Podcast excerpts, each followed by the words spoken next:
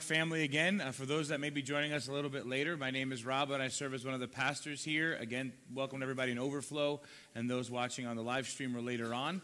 Uh, we're in our last week in our series, Jesus in the Psalms, where we've been looking at uh, the Psalms in the Old Testament and um, really trying to find passages and examples of our Savior Jesus Christ. And we know Jesus is the central theme of the entire Bible. From Genesis to Revelation, all 66 books have markers that point to Jesus Christ.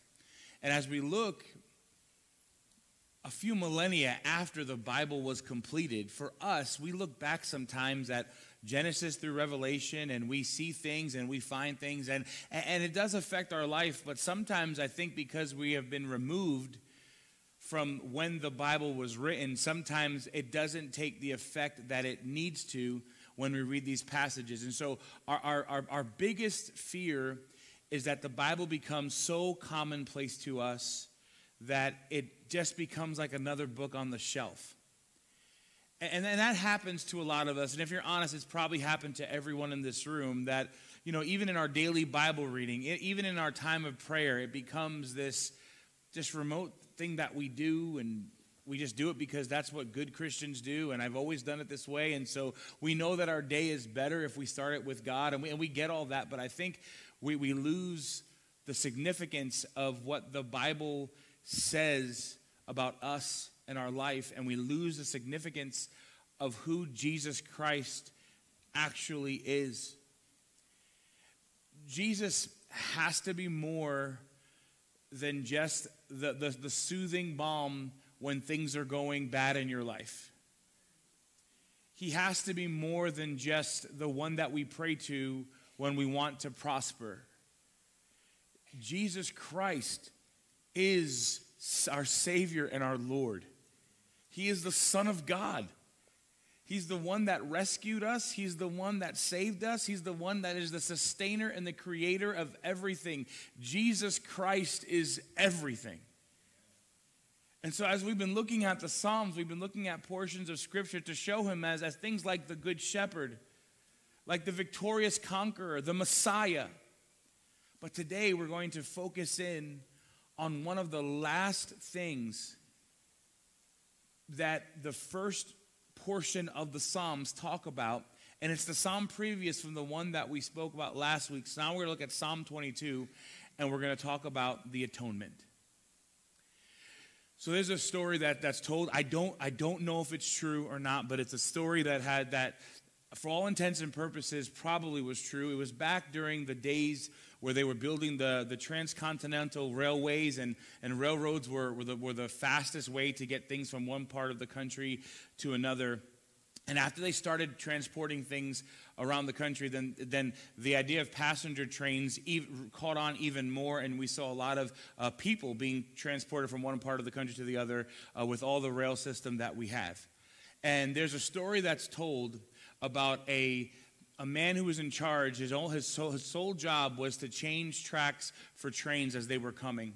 And the position that he had was over this, this huge ravine, and they built this, this bridge, and they built railroad tracks on this bridge. And his job was to change tracks. If he didn't change tracks before automation would happen, people would die if this guy didn't do his job. And so all he had to do was move a lever, and the track would change. And, and one day, um, his son uh, came to work with him, and uh, whatever happened, there was a, a big mishap. And if he did a certain thing the way that he was supposed to do it, the train that was coming would wind up hitting the, the, the change of the tracks too early and it would derail. And while he's trying to figure this thing out, his son, he's a, he's a young kid, he's just looking all around, and all of a sudden he finds out, he sees that his son is not there, and he looks around for his son. And the reason why things weren't working was his son was playing with the wires and things were not going to function the way they were. And for whatever reason, he had to make a choice. Either he was going to pull the lever, which would crush his son under the, the tra- track, or he would let this other train derail and everybody on the train would die. So this guy had this impossible decision to make whether it was going to be his kid or the train. And the guy chose the train. He saw that the life of all this train was va- more valuable if he sacrificed his one kid. And as a parent, I don't know if I'd make that choice. I'm, I hope I'm never in that position. But I want you to think about this because we've looked at the Psalms, looking at the character and the nature of Jesus Christ. Today it's a little different because when we read Psalm 22, you're going to find out the mind and heart of God the Father and the mind and heart of God the Son, while Jesus Christ is literally paying the price for our sin. God the Father thought we were valuable enough to him that he sacrificed his one son in order for us to be saved. And sometimes that's why I say I think we we, we take portions of scripture and we just take them for granted and we say, Yes, Jesus Christ died for my sin. That's the theological truth. And because Jesus died for my sin, I have this, this, this, and this. And we don't pause. Jesus Christ died for my sin the atonement, the sacrifice of Jesus, and the implications that the Son of God died to pay the price for the things that, I, that I've said, the things that I've done, the things that I've thought, should have a daily significance in the way that I live my life. That our relationship with God through Jesus Christ cost a great deal. For us, it's free, but it cost a great deal. And it's important for us to remember these, the, these theological truths from a theological, intellectual perspective. But if that intellectual perspective never becomes an internalized feeling that changes the way we move from this day forward, what good was it? So, for some of us, I really want us, and it sounds so cliche, and I'm sure you've heard pastors say it over and over and over again, but here's the thing is Jesus Christ a head knowledge thing to you, or is it a heart reality to you? Has the death, burial, and resurrection of Jesus changed your life, your eternal destination, and the way that you live your life from the day you received Christ till now? Or is it just something that you heard and it's like, well, yeah, that's good. I'll accept that. What does it mean that the Son of God died for our sins. So I want us to stand. We're going to look at Psalm 22. We're going to read the whole psalm, and then we're going to look into it.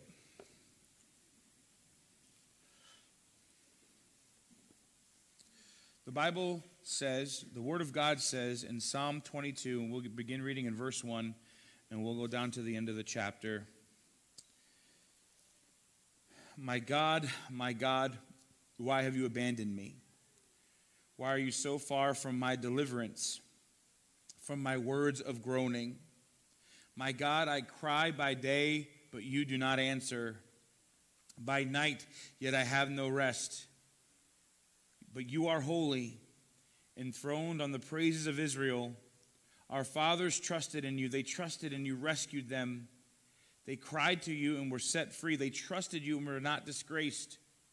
But I am a worm and not a man scorned by mankind and despised by people. Everyone who sees me mocks me. They sneer, they shake their heads. He relies on the Lord. Let him save him. Let the Lord rescue him, since he takes pleasure in him. It was you who brought me out of the womb, making me secure at my mother's breast. I was given over to you at birth. You have been my God from my mother's womb. Don't be far from me, because distress is near and there's no one to help. Many bulls surround me, strong ones of Bashan encircle me. They open their mouths against me, lions mauling and roaring. I am poured out like water. All my bones are disjointed. My heart is like wax melting within me. My strength is dried up like baked clay. My tongue sticks to the roof of my mouth. You put me into the dust of death. For dogs have surrounded me. A gang of evildoers have closed in on me. They pierced my hands and my feet. I can count all my bones. People look and stare at me. They divided my garments among themselves. They cast lots for my clothing. But you, Lord, don't be far away. My strength, come quickly to help me. Rescue my life from the sword, only my, oh, my only life from the power of these dogs. Save me from the lion's mouth, from the horns of wild oxen. You answered me. I will, complain, I will proclaim your name to my brothers and sisters. I will praise you in the assembly. You who fear the Lord, praise him. All you descendants of Jacob, honor him. All you descendants of Israel, revere him, for he has not despised or abhorred the torment of the oppressed. He did not hide his face from him, but listened when he cried to him for help. I will give praise in the great assembly because of you. I will fulfill my vows before those who fear you. The humble will eat and be satisfied. Those who seek the Lord will praise him. May your hearts live forever.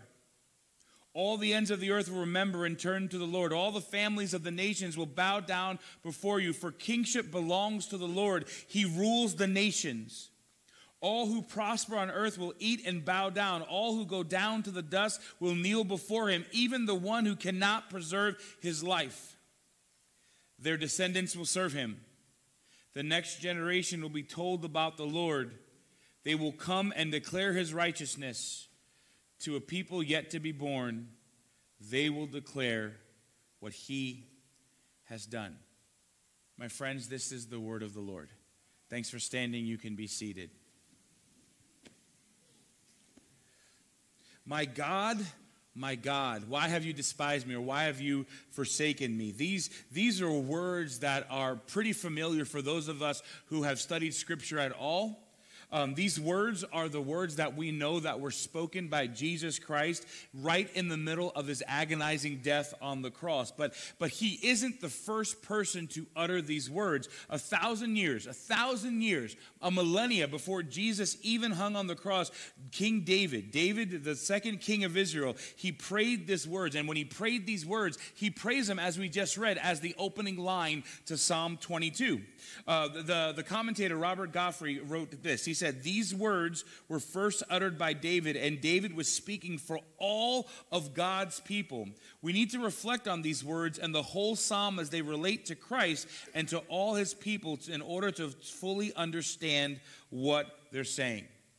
So, some of this psalm has to do with the life of King David and what he was experiencing and what the nation of Israel was experiencing through, through, through war, through strife, through, through different things. But then there's also this prophetical view that we have to look at the future because we see that a lot of the things that were said in Psalm 22 will reflect about what's, what's going to happen to Jesus Christ a thousand years later. What's going to happen to, to, to the Messiah when he comes. And it should, it should astound anyone when you read the details that we see in Psalm 22 that in addition to being a prayer that David wrote a lot of psalms David wrote a lot of these songs that were prayers to God this is one of those Psalms that he wrote as a messianic prophecy of something that was going to happen in the future. And so when David, David writes this, I need you to remember something. When David writes the details that we get to look back 2,000 years later and go, yeah, that's when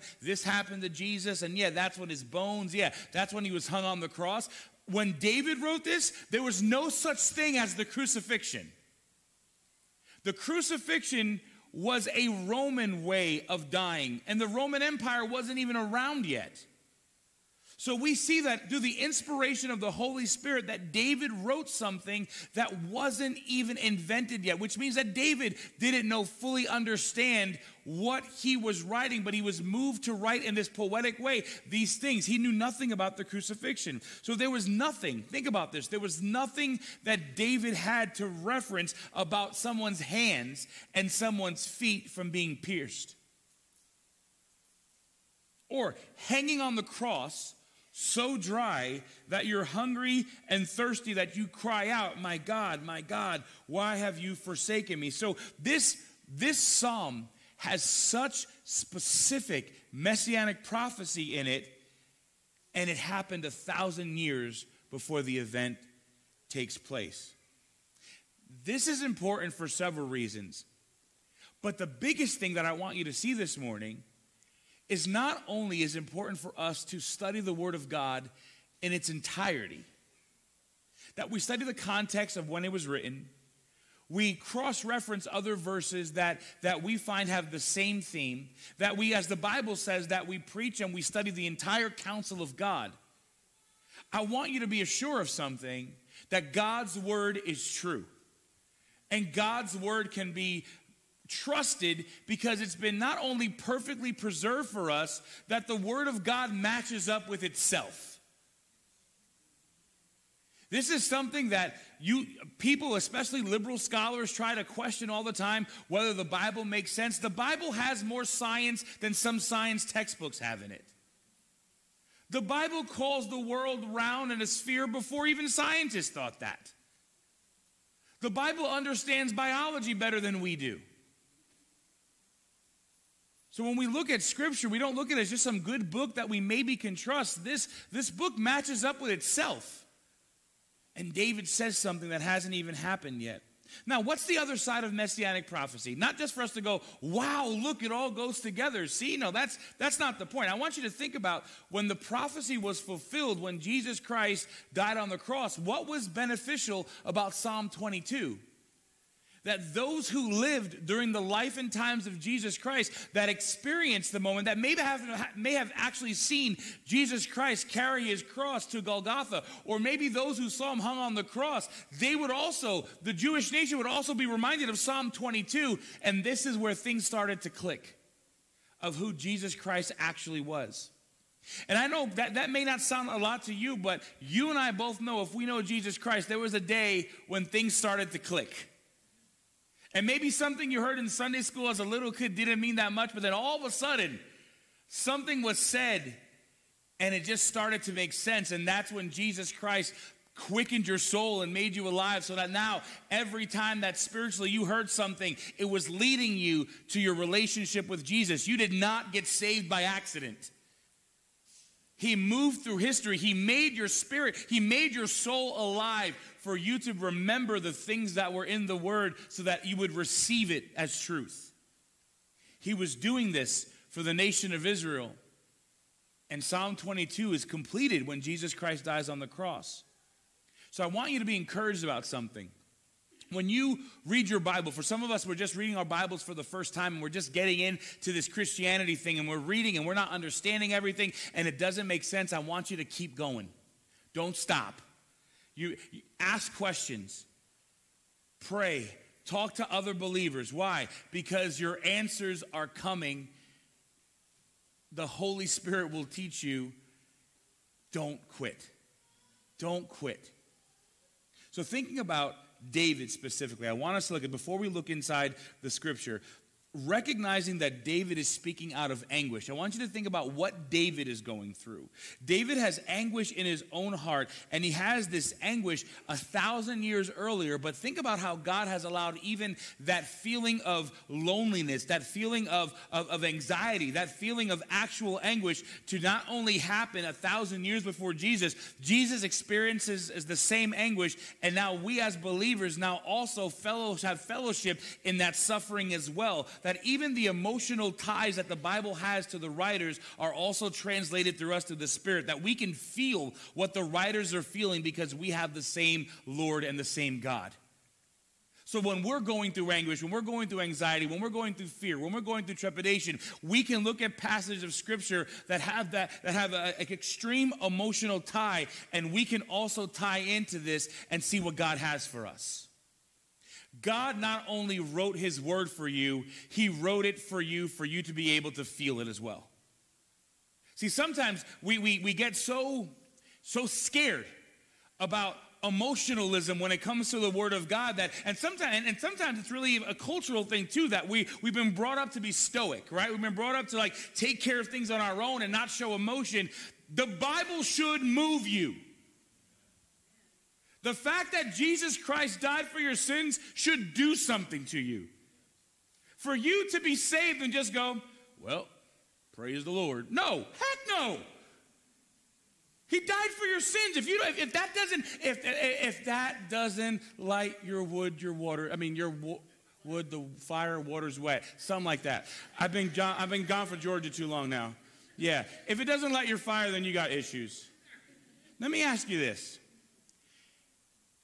Right now, if Jesus was to come, and I mean, so the person that we have the best example of this is, is doubting Thomas, right? He's not there at the beginning. All these disciples come back and they're like, Jesus Christ is alive. He's like, nah, ah, no, I don't believe it. He says, No, seriously, Jesus is alive. He goes, I, I, just don't get it. And then what does he say? Unless I do what? I have to see the physical evidence that this guy's hands were pierced. His, we, I have to see this dead guy that's alive. And Jesus shows up and he goes, Hey, touch it. I'm right here.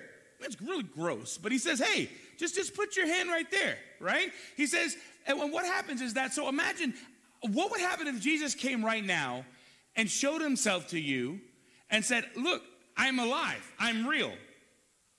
The, would it actually move you? I don't know. Some of us, it may move us for a moment. And then, like we talked about last week, Midwestern Ohio would kick in. And we go, well, time for you to go, right? Is Jesus a visitor or is he, is he real to you? The, the significance of the emotional parts of Scripture, this, I think, being top three of, of Jesus actually sharing his heart and God sharing the heart of God of how he feels about his son being crucified should move us. That Jesus Christ voluntarily died for our sins. You know that, right? He could have called a thousand angels. He could have wiped out the Roman Empire. He could have taken his seat on the throne whenever he wanted to. But he was born to pay the price for my sin and for your sin. That should move you. So Jesus also knew Psalm 22. Well, duh, he wrote it, right? The Spirit moved David to write it it was now something that he could reference when he was on the cross. So we see this co- connection with David and Jesus that I want us to see. But here's the last thing. We're going to get into it now. Psalm 22 isn't just about prophecy, about the physical agony, or about what David is going to go through. What Psalm 22 really is, as we get ready to read it, is an inward look for us to appreciate what Jesus Christ did for us. So I'm praying the feelings that we have will be twofold. Number one, that we, like Philippians said, we talked about in Sunday school this morning, that we can know him by taking part and having fellowship in his sufferings right? That we can see what Jesus Christ did for us and it would affect us, right? But the second thing I want us to do, hopefully, you have feelings of thankfulness and gratefulness for what the Messiah did. Okay? So I want you to think about it in an emotional sense. I want, I want, it, I want it to grasp you, but I also want you to leave realizing your sins have been forgiven. That's, that's how this all plays out. He died for our sins, but because he died for our sins, you and I have forgiveness. My God, my God, why have you abandoned me? Why are you so far from deliverance and from my words of groaning? So we know actually in the in the timeline when this takes place, Jesus uh, is on the cross, and this is towards the end when when he is uh, going to physically die, and we know just looking at Scripture and comparing passages with passages, this is around the exact moment that Jesus Christ would pay the price for our sin, which which means more than Jesus just saying, "Hey, here's my blood; it's worthy of it." The Bible says that Jesus Christ literally became sin for us. Now, if that means that the Father completely like turned his back on the Son and didn't look at him, if it means that there was a rupture in the Trinity. I don't think the Bible says that there was ever a rupture in the Trinity, but there was a moment where there was a fellowship broken between God the Father and God the Son because he cries out, God, where are you? Remember, I want you to think about now the history of this. Every moment of Jesus' life has been when he's been on earth. Before he was on earth, he was in communion with the Father. He spoke to him constantly. He spoke to him day and night. When he was tired, he spoke to him. When he woke up, he spoke to him. When he was healing somebody, when Jesus healed, he still spoke to his Father. The first time in eternal history, he can't find his Father. He cries out, Why have you forsaken me? Why have you left? Have you been there? Have you ever been to the place where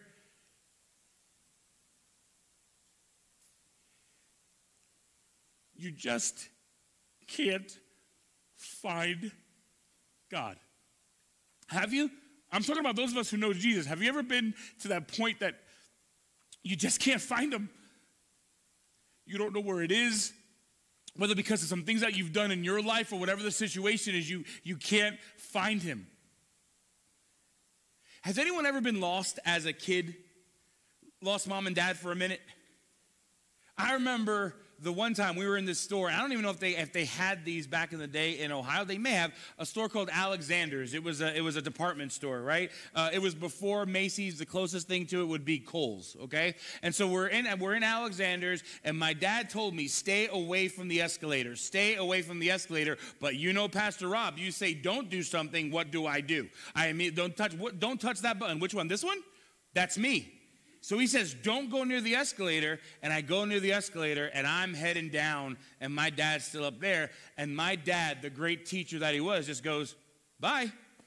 And I'm going down, and I'm just looking. I can't, I see a little bit of my dad, and then I can't see him anymore. But my mom, who I think loves me more than my dad, or already made it down the other way to meet me at the, at the bottom end, right? That moment of, of being lost is nothing compared to not knowing where your, where your God and Savior is. On the other hand, uh, we were, I don't want to say that. Is Becky here? Is she making cookies? Good. Because if I even say the word Philly, she's going to go, Phillies! Because Philadelphia, for the first time in history, is doing something good with sports. But, um, so like, so we were at a Phillies game. I did take a shower afterwards, right? Um, and I, and I was, we were at the game, and it was it was a few years ago. My kids were real young. It was the game that they were going to clinch a spot in the playoffs, and the crowd was going crazy. the The stadium was packed, and we get to the stadium. Becky's dad bought us tickets, and David, who is Robert 2.0, you tell him don't do something. David does that thing, right? And so we say, David, stick with us. Guess what David does? Boom, right? And for like five minutes, we didn't know where David was in this crowd. Parents, have you ever had experienced that, not knowing where your kid is for five minutes? Oh, that is that is scarier than William running out to the playground, right? I mean, this is like, I mean, we know where William is. William knows where he is. We may not know. William always knows where he is, right? Dave had no clue where he was right? And, and there was a nice good samaritan that like brought him back to us and we were we were together again. But that moment of not having an idea where david was i want you to think about how the father felt knowing full well where his son was but still turned his back on him. He never left right? There's never been a, bro- a rupture in the trinity but he turned his back on his son in order for us, for something really big to be accomplished, that Jesus, sinless, Son of God, 100% man and 100% God, would literally, the Bible says, and theologically, I don't know exactly how this worked, he became literal sin for me and you. So everything you've done in the past, everything you did this morning, everything that you'll do this afternoon and tomorrow, all of those sins literally were put on Jesus. Every one of us. The only thing that it could be described scripturally is that it was sin and God couldn't look at it. In order for everything that we've done to be imputed on Him, our debt, our filth, our thoughts, everything on Him. So Jesus cries out, God, God, where are you? Father, where are you? And the father's just not looking, going, Hold on, son. That's what the atonement is. The atonement is, is literally at one mint. Jesus paying the price so that God Jesus paid the price so that God never has to turn his back on us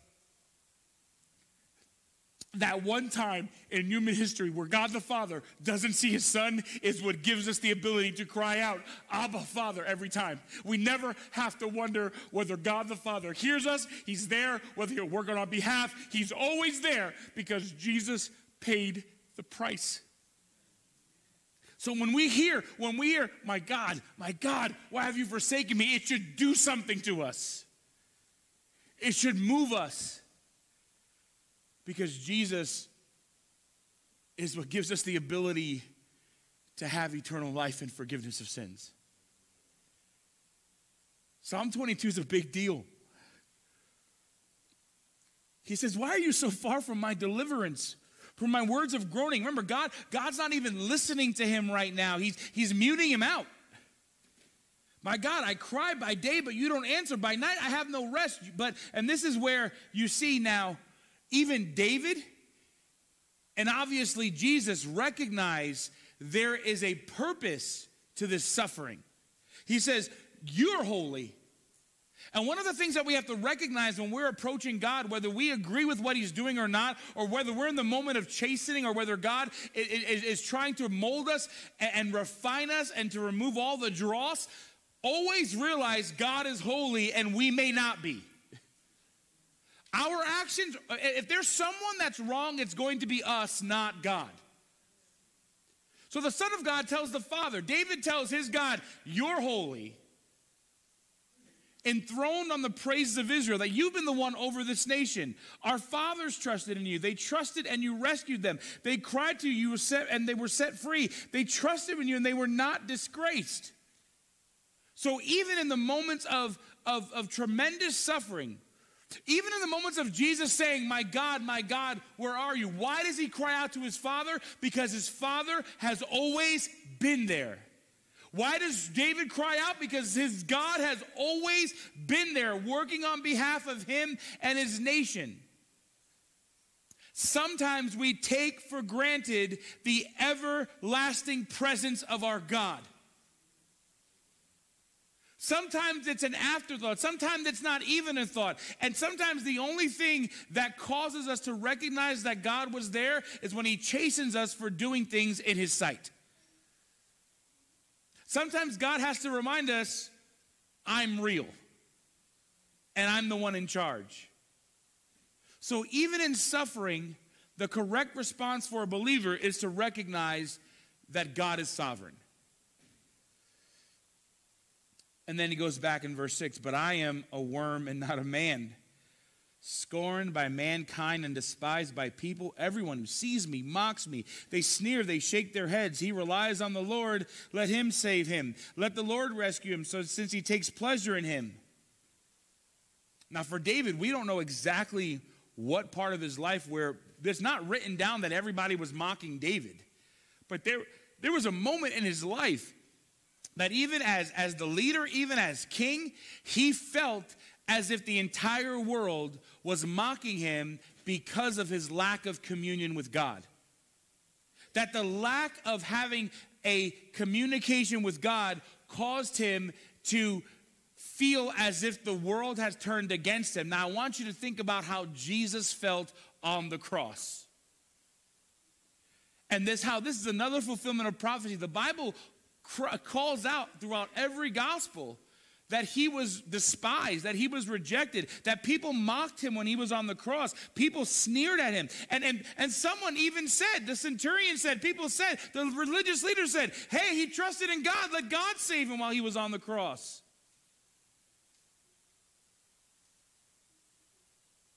Jesus was rejected for our good. But even in that, again, verse 9, you, he remembers who God is.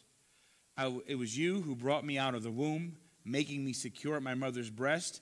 I was given over to you at birth. You have been my God from my mother's womb. So again, suffering brings us back to the Creator God. The proper response for suffering is for us to remember that God is sovereign. That even though, God, I, I, I can't hear you, I, I don't know where you are right now, but I know who you are. I know who you are. So he calls out again, Don't be far from me in verse 11, because distress is near and there's no one to help. And then he said it gets worse. Bulls surround him, they open their mouths, there's mauling, there's roaring, there's, there's these lions. And, and, and these are a direct reference, usually when we're talking about the, the, lion, if we're not talking about the lion of Judah, talking about Jesus, the lions sometimes represent demonic forces. How these are not just like dogs and lions, these strong animals are the ones that come that come at us. And for Jesus, he's he's being he's become sin. So what's the what is the what is the penalty for becoming sin? The, the presence of demonic forces trying to, to take him out and snuff him out. It's not going to happen, but Jesus Christ, remember, Jesus Christ feels the torment of what hell will be like for us. Everyone's against him in the world, and also everyone wants to devour him in, in, in spiritual planes. Then, verse 14. Now, this is what literally comes back to what happens uh, with him on the cross. He's poured out like water, so he's dehydrated. All my bones are disjointed. The hanging on the cross disjointed everything. My heart is like wax melting within me. He's heated up with the sun. He's, he's dried up. He's like baked clay. My, my tongue sticks to the roof of my mouth. You put me into the dust of death. Jesus knew not only that he was going to die, but that he was going to suffer. Now, to, to say it and, and not to disrespect what happened at all, Jesus Christ didn't die of a quick gunshot wound. He was tortured, he was beaten, and when he was hung on the cross, it wasn't over. What happens to a human body on a cross is exactly what you would think it is torture. It's not an immediate death. People last for days. The crowd mocking and screaming, and him just, just feeling, him hearing that, and also feeling himself die slowly. All of these things happened for our benefit. Dogs have surrounded me. A gang of evildoers have closed in on me. They pierced my hands and my feet. I can count my bones. He was, he was malnourished. People look and stare. They divided my garments among themselves and they cast lot for my clothing. That's never happened to David, but he wrote it down in the psalm, and that, that that's exactly what happened to Jesus.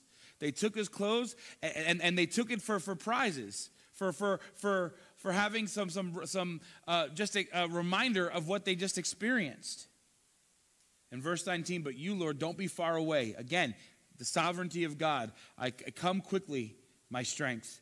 Rescue my life from the sword, my only life from the power of these dogs. Save me from the lion's mouth, from the horns of wild oxen. The end of verse 21 says, You answered me. I will proclaim your name to my brothers and sisters. I will praise you in the assembly. So we know, spoiler alert, Jesus Christ died. So was he saved from the sword? How, how can we say that God answers us if the answer is death? This is the whole point of Jesus Christ. God being able to answer into the affirmative of our salvation was because he answered to the affirmative of Jesus Christ dying for our sins. Jesus Christ dying and then proclaiming at the end of verse, verse 21 victory is because we know the rest of the story. Jesus Christ dying for our sins and then rising again on the third day in the resurrection proved everything that Jesus Christ said he would do was done. Every promise he made, everything he said about the kingdom of heaven, the kingdom of God, everything that he said was going to happen to him, everything about salvation, everything about forgiveness of sins, everything about the penalty of sin, everything was wrapped up as an affirmative yes when Jesus Christ rose again from the grave. And when he did that, he sealed something for us. And here's what he did. For those of you who may not have a relationship with God through Jesus Christ, let me explain what's happening in your heart right now as God is tugging at it. You're like, you're like this. I've heard this stuff before, or I may have never heard this before, but something, something's kind of speaking to me. I want you to listen to what God's telling you right now. He's saying that every single one of us has been born into the same family of Adam and Eve. We've all sinned, we've all thought things, said things, done things that are wrong. And because of that, when we pass from this earth, we can't stand before God. Remember how God couldn't even look at his son because of sin? God can't look at us because of our sinful nature and everything that we've done, right? So if we were to die right now on our own merits, there would be a bunch of books written down about all the things that we've done in our life, all the things good and bad. And the first bad thing that we've done, that's what God's going to go on because one thing affects all of it. And we would wind up in hell if we went, if we died right now on our own. So, that tugging on your heart right now is wanting you to listen to what actually God did for you. When God sent his son, Jesus Christ, God the Son, came down to earth, lived a perfect life for 33 and a half years, was tortured like we talked about, beaten like we talked about, and died like we talked about, he did it to pay the price so that you could stand before God and God go, Why should I let you into heaven? Why shouldn't you go to hell? Because Jesus Christ died for me. So, this this death, this blood, this death, that this blood that Jesus spilled can be for you. And that's what the atonement is. God, that puts us and God together because Jesus Christ paid the price for us to be together. So when Jesus Christ rose from the grave, he's proving a few things. He's proving that not only does he have the ability to pay the price for sin, he has the ability to give us eternal life because he defeated two big things. The two biggest problems in our life is sin and death, and Jesus conquered both of them. So if you're here and you go, man, I, I, I know I've sinned. I mean, I do stuff wrong all the time. If you want forgiveness of sins and you want to have a, a, a very sure answer that when you die, you can meet God and have Jesus's death applied to your account so you don't have to go through all the things that you've done. You'll just have to rely on Jesus' blood. You can actually call on Jesus right now to be your Savior. And it's literally, it's just like anything else you would do with God, you would pray. And you would talk to God and you would let Him know that you are a sinner and that you don't want to leave this earth without having Jesus Christ's blood applied to your account, that you want to take advantage of that, that, that atonement and you want to receive Jesus as your Savior, I'm going to invite you to do that right now.